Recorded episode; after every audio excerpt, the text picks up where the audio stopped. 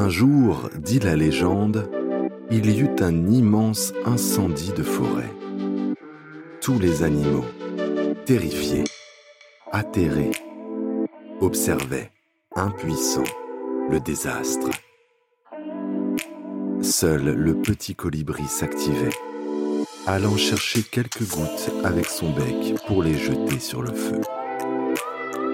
Après un moment, le tatou, agacé par cette agitation dérisoire, lui dit « Colibri, tu n'es pas fou.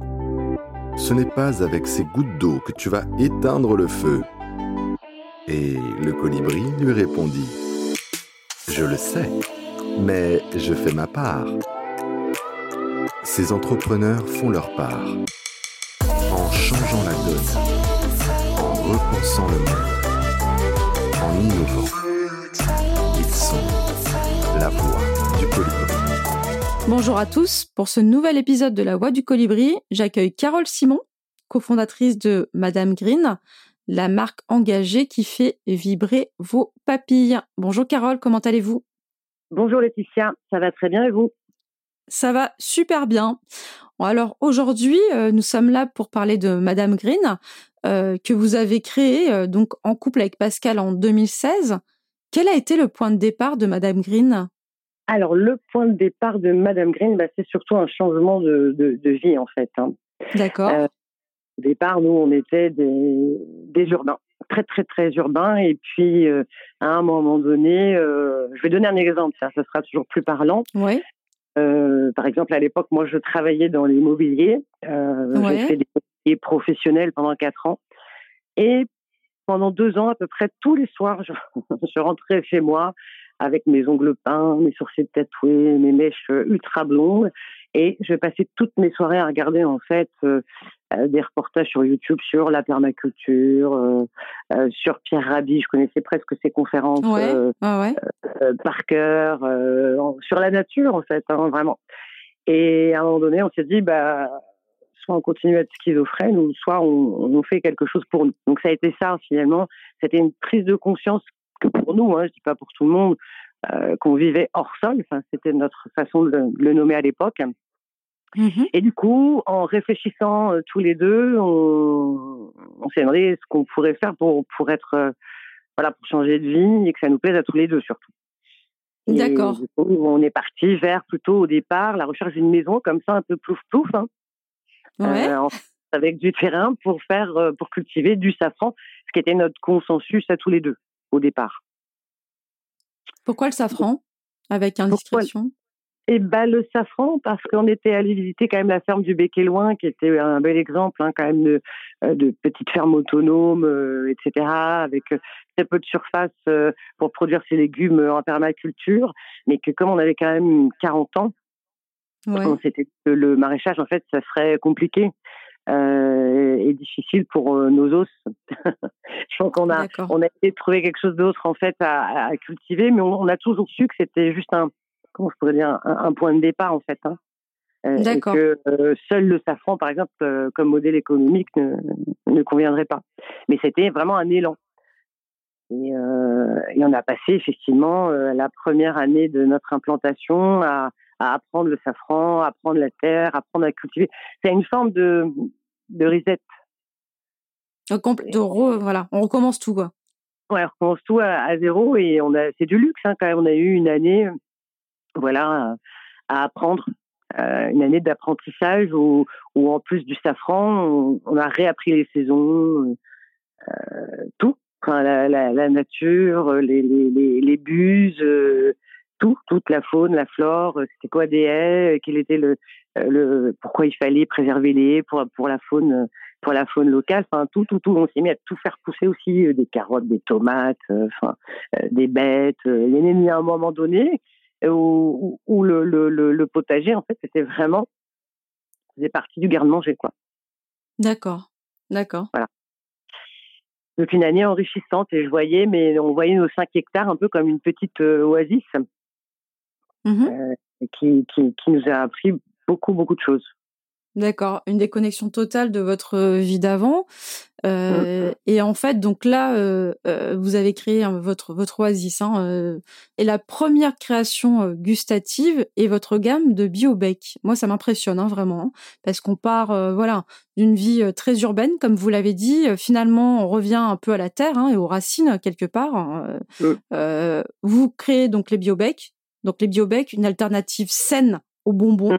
Est-ce que c'était compliqué justement euh, par rapport à, vitre, à votre vie d'avant hein, c'était, est-ce que c'était compliqué d'imaginer et surtout de donner vie à une friandise saine? Comment vous l'avez imaginé? Comment c'est venu cette idée?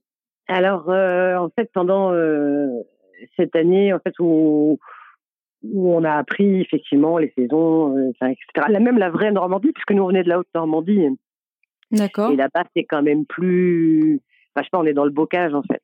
Donc euh, mmh. la Haute-Normandie, c'est un peu plus, j'allais dire, sans être, voilà, c'est un peu plus bâtard hein, euh, comme comme région. Et ben en fait, euh, pendant cette euh, cette période d'un an, voire peut-être un an et demi, en fait, moi, je suis quand même euh, hyper active en fait. Euh, c'est, je sais pas si c'est un défaut, une qualité. Et euh, c'est une qualité. Euh... je le suis aussi. On se refait pas tout à fait quand même. Hein. Je veux dire, même si on change de milieu, je crois que euh, notre nature profonde reste la même. Mmh. Et donc, euh, ne travaillant pas, pour moi, c'est plutôt des plages de récréation, quoi. Et donc, euh, oui. tous les jours, j'allais fouiner, et cetera. Et donc, euh, ce, ce, ce retour en fait vers la nature a aussi euh, fait qu'on a repensé notre alimentation. C'est-à-dire ah oui, que de plus, plus, de plus en plus, je m'intéressais à ce qu'on appelle l'alimentation vivante. Euh, Euh, l'alimentation crue, qui est plutôt une alimentation brute, peu cuite, euh, et cetera. Et que c'était vraiment euh, une mine d'or pour moi euh, et d'inspiration euh, à l'époque. Et les Biobec en font partie. En fait, ça s'appelle euh, euh, des cuirs de fruits, mm-hmm. qui sont en fait, ce sont des, des smoothies, on pourrait dire, euh, de fruits avec très peu de sucre. En fait, le sucre euh, rentre dans la composition uniquement pour casser l'acidité du fruit. D'accord. Et puis c'est Ces smoothies, en fait, on les passe dans un, un instrument qui est aussi un, un instrument pour les crudivores ou les, les aficionados de l'alimentation vivante, c'est-à-dire un déshydrateur qui permet, euh, là, pour le coup, de sécher à quarante-deux degrés, qui est un, ouais. un, un, point, de, enfin, qui est un point de chaleur qui euh, implique que les nutriments, et en tout cas les micronutriments, ne seront pas détruits, comme quand on fait, par exemple, quelque chose de, qu'on chauffe très très fort, en fait. Euh, Ça, il y a une perte de vitamines et de minéraux énorme. Voilà, c'est, c'est, c'est né de D'accord. ça. D'accord. Et là, aujourd'hui, votre best-seller, c'est euh, le Pépi du Dragon. Moi, ça me fait beaucoup rire le nom. Après, moi, je suis dragon. En plus, en signe, en signe chinois, donc ça ouais. m'a fait, ça m'a interle... interpellée, je dois dire. Je me suis posé la question pourquoi. Euh, d'ailleurs, je me suis demandé si c'était pas justement parce qu'on imagine que la boisson est bien corsée euh, derrière ce nom. Euh, Et, euh, donc d'où vient ce nom et surtout ses particularités justement, j'aimerais bien savoir parce que ça m'a vraiment interpellée. Eh ben le Pépi et Dragon c'est un peu pareil en fait, hein. C'est-à-dire que c'est dans la même veine que que des Biobec puisque on a quand même un fil rouge. Oui. Et ce sont des crudivores ou des hygiénistes, euh, voire même des naturopathes ou des sportifs en fait qui l'ont, enfin pas inventé cette, cette recette aussi circule. Partout sur le net, vous pouvez taper mmh. Pépi du Dragon sur Google, vous verrez plein d'articles, plein de vidéos, et cetera. Mais c'est pas nous. Nous au départ, D'accord. on en était, voilà, nous au départ on en était, en tout cas dans la version originale, hein, c'est-à-dire euh, citron, gingembre, curcuma avec un petit peu de, de poivre et de piment. On en était mmh. consommateurs. Pareil D'accord. parce que euh, c'était une boisson euh, qui, voilà, euh, qui fait partie de l'alimentation euh, vivante. Certains l'appellent euh, le jus des braves. D'autres, oui. le jus jaune. Il y a plusieurs appellations. Nous, on avait retenu le Pépi Dragon parce que ben, on est plutôt, euh, voilà, on aime bien euh, l'humour et, et, on s'est, et on s'est dit à un moment donné parce qu'on est arrivé sur un festival, un éco-festival, et on avait mis euh, comme ça cette boisson sur une petite ardoise, euh, voilà, avec euh, au verre. Et en fait, les gens ont beaucoup apprécié. Ils voulaient acheter des bouteilles, mais on n'en avait pas parce que c'était, euh, c'était notre boisson qu'on avait fait, qu'on avait mis à disposition comme ça dans des dans des verres. D'accord. Et, et, et du coup, bah, on se dit, ah, tiens, est-ce que ça vaudrait pas le coup de, bah, de le protéger parce que sinon on peut pas être à l'aise. Donc, euh, on a envoyé un dossier à l'I N P I et puis euh, oui. le papier de l'I N P I revient en disant vous êtes propriétaire de Pépi et Dragon. Et depuis, en fait, on a créé deux autres versions. Voilà. Il y a, il y a trois versions. Et c'est quoi, les, les, deux, les deux autres versions sont vraiment différentes euh, complètement alors, oui, alors, de la première hmm Oui, alors c'est toujours corsé, euh, mais en fait on utilise des épices différentes. Euh, par exemple, la deuxième version c'est la pink, donc ça va toujours être mm-hmm. du citron et un mélange d'épices chai hein, qui sont la cannelle, le cardamome, la coriandre, le clou de girofle et un petit peu de piment. Mm. Ça a les mêmes vertus à peu près. Le, ouais, ça a les mêmes vertus que le jaune, mais c'est moins fort et c'est surtout pour ceux qui n'aiment pas le gingembre, parce qu'en fait, le gingembre, c'est souvent très clivé, hein, très clivant. Euh, ouais. Soit on aime, soit on n'aime pas. Et la troisième, qui a une version spéciale hiver, en fait, avec euh, du citron, du gingembre, du thym et euh, un peu de cardamome. Euh, c'est un peu le remède de grand-mère euh, des trois, puisque le pipi de dragon, on peut le prendre à la fois froid. Il y en a qui le prennent pur, mais c'est extrêmement fort, hein, euh, avec une petite bouteille, vous pouvez faire jusqu'à deux à trois euh, litres de boisson.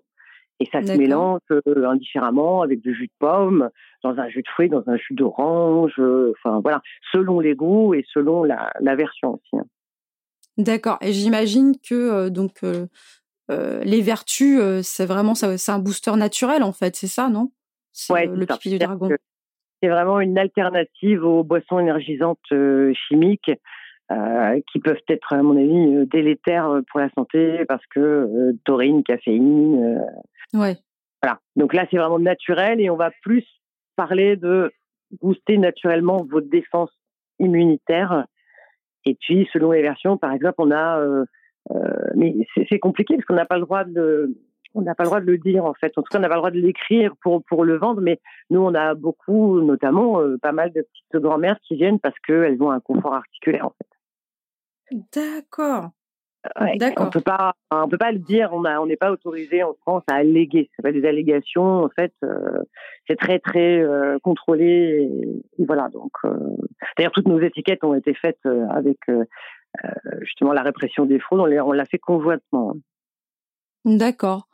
Euh, moi, en tout cas, euh, donc il y a les, il y a les Biobec, hein, euh, il y a le pipi du dragon. J'ai vu que sur votre site, il y a aussi euh, d'autres produits, dont certains sont ceux de vos amis. Hein, c'est ce que vous mettez en tout cas.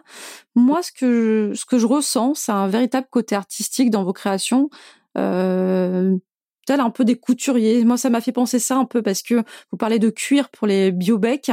Euh, j'ai vraiment l'impression que vous, euh, voilà, vous concevez des collections épicuriennes. Euh, êtes-vous inspiré également par des artistes culinaires tels qu'Alain Passard ou encore Michel Troisgros ? J'ai une passion pour la cuisine, hein, je dois dire. Hein, en tout cas. c'est, c'est pour ça que je pose ce genre de questions. Mais c'est vrai oui. que j'ai ressenti euh, sur votre, sur, enfin vos propositions en tout cas sur Madame Green, euh, oh. c'est vraiment, ça donne envie quoi. Ça, ça donne envie de manger, ça donne envie de s'intéresser à plein de choses. Il y a, il y a vraiment euh, cette chose-là. Euh, donc euh, je voulais savoir euh, d'où vient cette inspiration d'ailleurs. Simplement. Eh ben, euh, en fait, euh, je crois que l'inspiration, je, là, là pour, pour parler uniquement d'inspiration, je crois que j'ai toujours été comme ça, en fait. C'est-à-dire que même jeune, je peignais un peu, mm-hmm. j'ai une euh, de réflexion euh, et d'intelligence intuitive, un peu en arborescence, euh, où les parallèles se font tout seuls. Euh, j'ai pas besoin de, de me forcer beaucoup. En fait, ça vient naturellement. C'est même plutôt foisonnant. Et parfois, il faut plutôt mettre la, la, le, le frein que, que l'accélérateur. Et quand on aime quelque chose et qu'on est un peu créatif, voilà, je pense que c'est ça, c'est comme de l'art en fait. Mmh.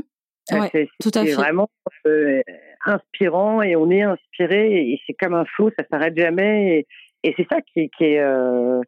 enfin moi en tout cas, c'est ce qui me plaît dans le dans ce dans ce métier-là. Mais sinon en termes d'inspiration culinaire, ouais, ça m'est arrivé de regarder d'être piqué par euh, Top Chef. Euh, à n'en plus pouvoir et, et depuis qu'on est arrivé ici beaucoup moins puisqu'on a on s'est interdit la télévision.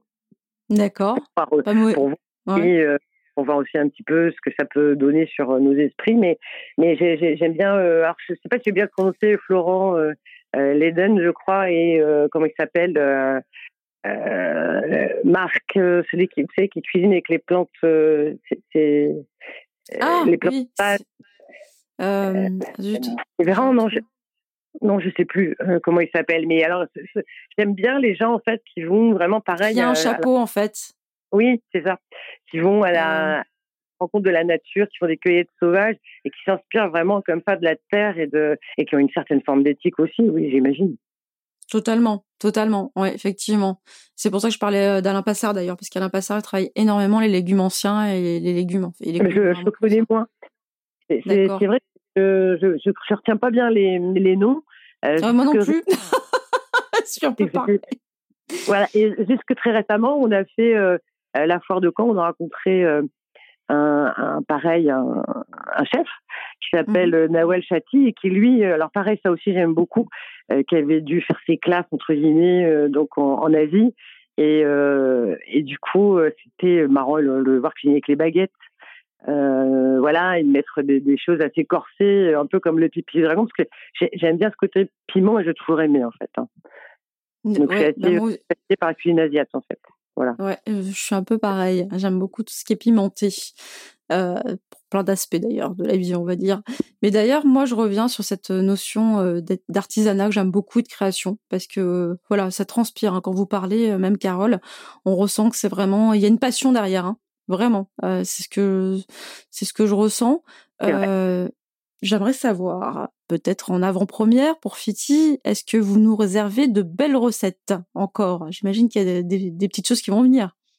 Alors, il y, y a des choses qui vont venir, en effet. Et bon, on m'a quand même, on m'a quand même gentiment, on m'a quand même gentiment dit d'arrêter d'en inventer tous les, tous, tous, tous les dix secondes. Mais, euh, D'accord. Mais, ouais, parce qu'à un moment donné, il faut, voilà, le, le, le, le, le produit qui fonctionne le mieux maintenant chez Madame Green, c'est le Pépi du Dragon. Et D'accord. Donc, voilà. Mais mais ceci étant, ceci étant en fait, on a commencé avec les vinaigres en fait, euh, et pour boucler la boucle, euh, une forme de production vertueuse avec les coproduits en fait. On réutilise les coproduits pour éviter le, le gaspillage, euh, et notamment les coproduits du Pépi et Dragon, parce que les épices sont quand même très concentrées. Mm-hmm. Donc du coup, une fois qu'on a fini de les broyer avec un gros extracteur. On a deux sortes à peu près, on va dire, de, on appelle ça des déchets, hein, de, de, de, de drèche euh, ou d'okara pour ceux qui voient bien avec l'extracteur, et une, une espèce de pâte qui est très concentrée. Et donc, on a déjà commencé à faire euh, le réemploi des coproduits pour, euh, là, quasiment une trilogie de vinaigre. On va avoir le vinaigre curcuma et poivre noir.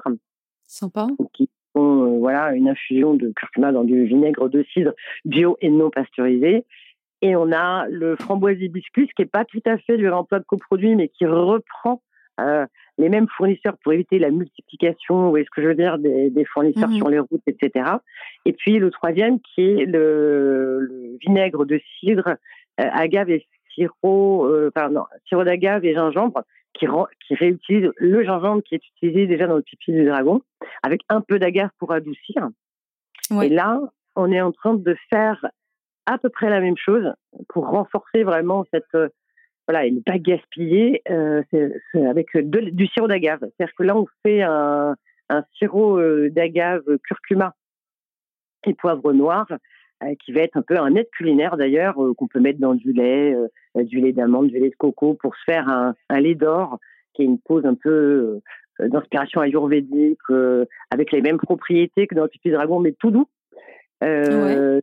Le, le sirop d'agave chai, c'est pareil, qu'on peut mettre dans du lait, dans un thé, mais aussi sur une, sur une tarte euh, aux pommes, euh, qu'on peut glisser dans un yaourt, euh, sur des boules de glace. Enfin, chacun l'utilisera un petit peu comme il a envie. Et euh, le troisième, c'est vraiment aussi réutiliser les, les chutes de Biobec, parce qu'on a pas mal de, de pertes aussi avec les Biobec, parce que ça casse quand on fait les, les tagliatelles. Donc, on, ouais. on les conserve, on les déshydrate, on les réduit en poudre, et pareil, ça fait un sirop de fraises, framboises, euh, mmh. qu'on peut mettre par exemple sur des cupcakes, euh, vous voyez, un, un gâteau un peu comme ça qu'on peut tremper dedans, mais qu'on peut mettre ou qu'on peut boire aussi dans du lait, euh, pareil qu'on peut glisser dans un yaourt, enfin voilà. Ça, ça va être trois, euh, trois petits produits, mais qui vont être sympas parce que euh, ça va permettre de, voilà, de pépser un peu son quotidien avec, euh, voilà, avec des goûts différents et une utilisation différente aussi. C'est sympa, on a hâte en tout cas que, que ça arrive, hein, tout ça. On est sur les étiquettes, là. D'accord. Voilà. Ah bah, ça arrive bien, bientôt, alors. Ça arrive oui. bientôt. D'accord. Euh, moi, j'ai une question, d'ailleurs, au fait, au passage, je me souviens, c'est Marc Veyrat, normalement, le, dont on oui, parlait tout ça. à l'heure. Voilà, c'est Marc Veyrat. Euh, j'ai dit Véran, mais question... c'est parce qu'on est trop ouais, avec... Voilà. voilà. Euh, Vous avez parlé de changement de vie tout à l'heure, hein, au, au tout oui. début, en nous expliquant que voilà, ce, Madame Green est venue d'un changement de vie euh, complet. Et euh, d'un, d'une façon un peu plus globale, hein, qu'est-ce que Madame Green a changé dans votre vie ? Wow. Euh, ben un peu tout, en fait. Euh, un peu tout, parce que... Enfin, on est parti de rien, quoi. C'est ça qui est assez euh, marrant, même pour nous. Mmh. Euh, on se dit, on a commencé vraiment, euh, tu sais, dans, le, dans la cuisine, euh, à faire deux, trois Biobec euh, comme ça. Et maintenant, on a acheté des locaux, euh, voilà, deux cent cinquante mètres carrés. Enfin, euh, euh, ça a tout changé. Ça a surtout changé. Un, ça, c'est sur euh, factuel, quoi. C'est ce qu'on peut voir, c'est l'évolution, le développement, et cetera, et qui est, qui est concret. Mais moi, j'avais vraiment besoin de ça, parce que j'étais, justement, comme je disais, j'étais plutôt quelqu'un qui picorait à droite, à gauche, machin. Dès que j'avais commencé un truc, j'en commençais un autre, je finissais pas. Euh...